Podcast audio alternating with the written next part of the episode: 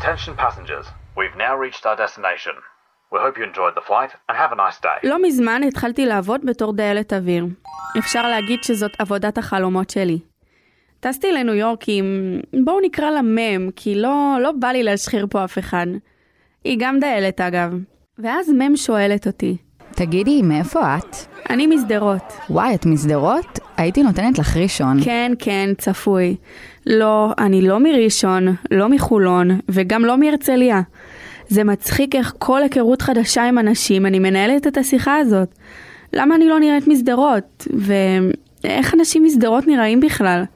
טוב, איפה בא לך לאכול?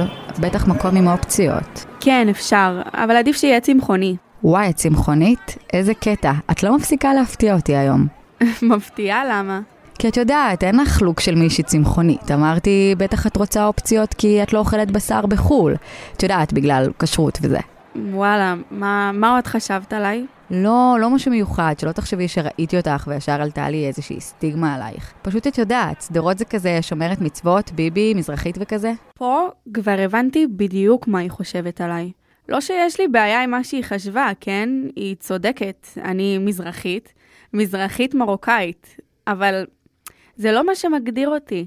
אני אהיה כנה, לא פעם ולא פעמיים יצא לי לחשוב על העתיד שלי. איך הוא ייראה? אני לא מורידה מעצמי לרגע, כן? אבל אני אישה מזרחית מהפריפריה. האם הסטיגמה הזאת תרדוף אותי גם אז?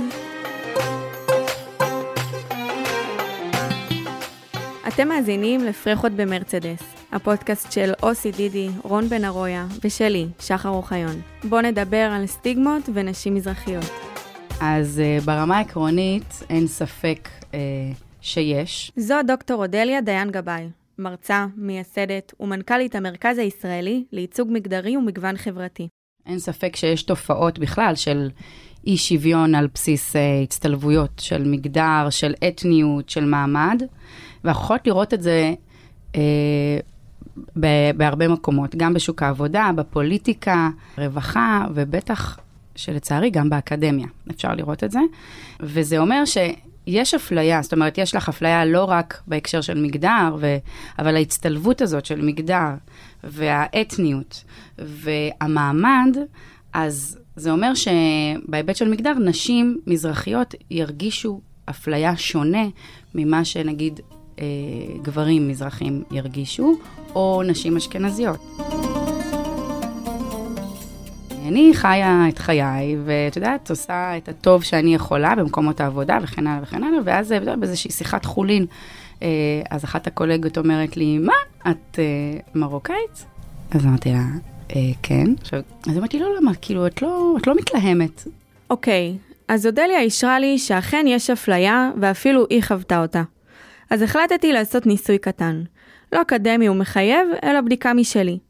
לקחתי לשיחה את שחר חיימוביץ', שנינו יוצאים לשוק העבודה עוד מעט, ורציתי לדעת מה מצפה לשני אנשים עם אותו השם ואותו התואר, רק מה שמבדיל בינינו הוא שם המשפחה והמגדר.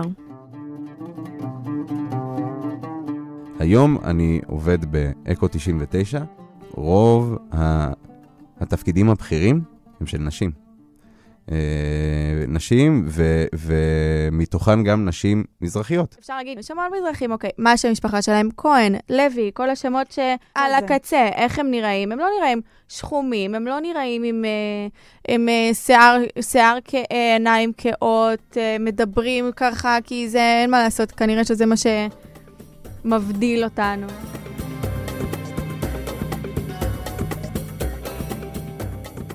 ככל שיש לך עוד ועוד כובעים שבעצם את מחזיקה אותם, למשל, אני אישה, למשל, אני מזרחית, למשל, אני חד-הורית, אוקיי, ככל שאת תוסיפי עוד ועוד כובעים, עוד ועוד, את הופכת להיות uh, ככה uh, הצטלבות uh, שהיא רבת פנים, אז הסיכוי שלך, מן הסתם, לחוות איזושהי אפליה הוא גדול יותר. אם uh, פרופסור ש... פרופסור עם תקן, אה, את יודעת, אז כבר יש פה איזה שהם אה, פערי כוח מאוד מובנים. אם אני נגיד דוקטורנטית צעירה, עדיין לא דוקטור וכן הלאה, ואני עם בטן ככה מאוד גדולה של הריון, אי אפשר אה, לפספס. ואז באיזושהי שיחת חולין כזאת שניסיתי לייצר, אז הוא הבין מזה שבעצם זה, הבטן זה בעצם, יש לי כבר ילד בבית, וזה היה יהיה הילד השני, ואז הוא סיפר בדיחה, שכמובן לא הייתה מצחיקה, והוא אמר, את יודעת מה אומרים על הקשר בין אה, רמת ההשכלה של נשים לבין כמות הילדים שלהן? חייך ועלה. אז דיברתי עם שחר חיימוביץ', שנינו חולקים את אותו השם. ועכשיו אני אדבר עם מישהי ששנינו חולקות את אותו שם המשפחה. בר אוחיון, סטודנטית להנדסת מכונות באוניברסיטת בן גוריון, ורציתי לדעת אם גם היא חוותה איזה שהם סטיגמות במהלך הלימודים שלה. עשיתי עבודה קבוצתית בקורס בתואר עם עוד שני אנשים, וכש... ו... וכשהיינו בשיחת זום בשישי ורצינו uh, לסיים, אז uh, אחד, אחד מחברי הקבוצה אמר, טוב, אנחנו צריכים כבר uh, לסיים, uh, בר צריכה לנקות ולבשל לשישי, וזה לא היה בצחוק. אז מה בעצם הדבר האחרון שהייתם בודקים לפני שהייתם שולחים את קורות החיים שלכם? אני בודק שהטקסט נכון, שהכל כתוב כמו שצריך. עוד משהו שזה רק אם הטקסט נכון? לא, רק זה. רק זה? כמובן ש- שהקורות חיים עדכני, עדכניים, אבל אוקיי. okay. שהטקסט קריא. רשמתי באמת את כל היכולות שלי. אה, אם רשמתי את כל השפות שאני יודעת, כי זה לא מובן מאליו. על המקום מגורים, אה, מצב משפחתי בעיקר. זה משהו שאני מסתכלת עליו, ואז אומרת, אם, אוקיי, אם המעסיק שלי אה, יסתכל על זה בעין כאילו כי לא למה? טובה. אוקיי, כי אני משדרות. אוקיי. וקראו לי פעמים שגם בעבודה האחרונה שלי התלבטתי אם לרשום שדרות, או לרשום אה, עיר במרכז שגרתי בתקופה אצל דודה שלי, ואמרתי, טוב, יאללה, הזדמנות, בוא נרשום את זה. מהמם. התייעצתי עם המשפחה שלי, וגם על בשרם, כאילו, הם אמרו לי, טוב, שחר, תרשמי, כאילו, את העיר במרכז, סתם כדי שלא ישפטו אותך, ואז שתגיד, תגידי שאת משדרות, ו... וזהו, כאילו, אל תרשמי את זה על הדף, כי, כי יש את החשש של זה, שיסתכלו על הדף ולא... את יודעת, לא עלייך. באמת, אין לך שיח עם הבן אדם, נכון. זה על דף. ואת יודעת, לפעמים זה נראה... אנשים יכולים לשפוט על פי זה. על פי שרשום שדרות, ועל פי שרשום אה, רווקה, בלי ילדים. מה הוא יגיד, המעסיק, שהוא אוקיי. כנראה יהיה גבר. כנראה יהיה גבר. הוא כנראה יהיה גבר, שיסתכל על אישה צעירה, בת 23, משדרות, אז ישר יהיה לו, טוב, היא משדרות, יש שם נטייה להביא ילדים מוקדם, היא בת 23, זה אומר שבטח או היא מאורסת, או שהיא אמורה להתחתן, אין לה ילדים, היא בטח תביא מלא ילדים, אחד אחרי השני, לא יהיה לה זמן לעבוד, היא בטח סתם רוצה איזו עבודה זמנית כזאת לקיץ. אמ, וזהו, אז, אז אני, אז בגדול, השאלה שלך, והדבר האחרון, מה שאני בודקת, זה שזה לא נראה ככה. סוגיות ששחר העלתה, זה דברים שאף פעם לא עלו לי. שאני רווק, או אם, אם הייתי נשוי, שאני נשוי. אה, אף פעם לא חשבתי שזה משהו ש, שעלול להגביל אותי באיזשהו אופן. אה, גם לא את מקום המגורים, זה לא משהו שאני רושם, אבל כששואלים אותי, אני אומר, גדלתי ברחובות, היום אני שוכר דירה בגדרה. טוב, אז באמת הקשבתי לכל הסיפורים של כולם. ואודליה באמת אומרת שעדיין יש אפליה, וזה לא משהו שהוא אה, לא קיים, הוא פשוט נעלם מהעין. ואני מאוד מתחברת למה שהיא אומרת. אז אמרתי, אולי באמת אני אנסה, בשביל להוכיח, אני אעשה ניסוי קטן על עצמי. הגשתי אה, קורות חיים למקום עבודה לפני חודש, ולא חזרו אליי. האמת שלא ייחסתי לזה יותר מדי משמעות, אמרתי, בסדר, אני מסיימת תואר, לא חוזרים לכולם, הכל בסדר. ועכשיו אחרי ששמעתי את הסיפורים של כולם, אמרתי אני אנסה לשלוח עוד פעם את הקורות חיים שלי למקום עבודה הזה. פשוט במקום אוחיון, אה, רשמתי חן. אמרתי יאללה, מה כבר יכול להיות? ובאמת אחרי שלושה ימים התקשרו אליי, ואומרים לי, היי, שחר, מה נשמע? ראינו את הקורות חיים שלך. אה, ובעצם דיברו איתי כדי לתאם ראיון. ותוך כדי שהוא, כאילו, שהוא מדבר איתי, אז אני חושבת לעצמי, מה, זה באמת נכון?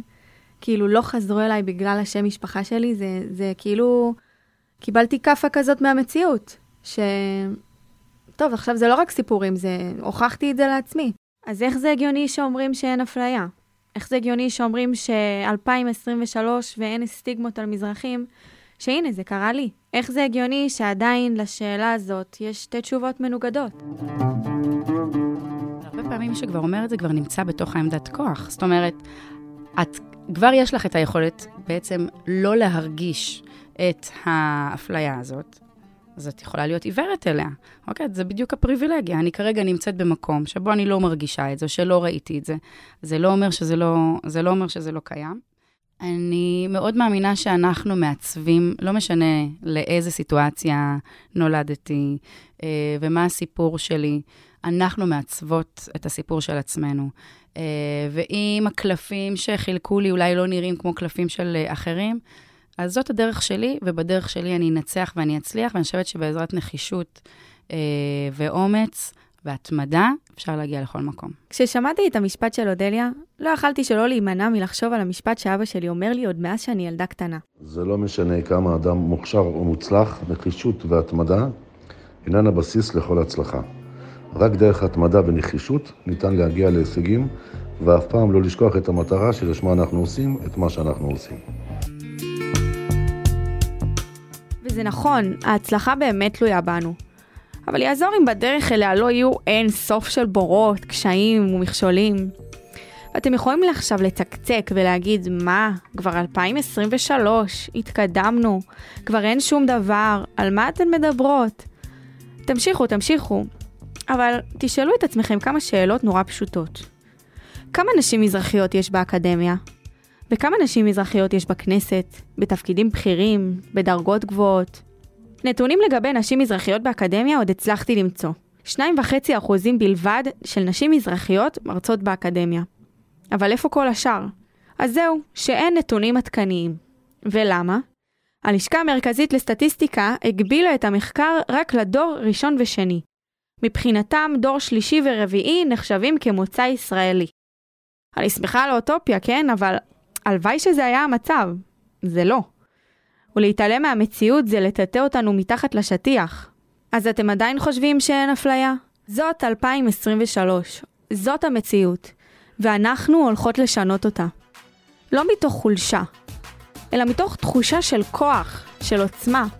כי התיקון יבוא רק אחרי ההכרה במציאות הזאת.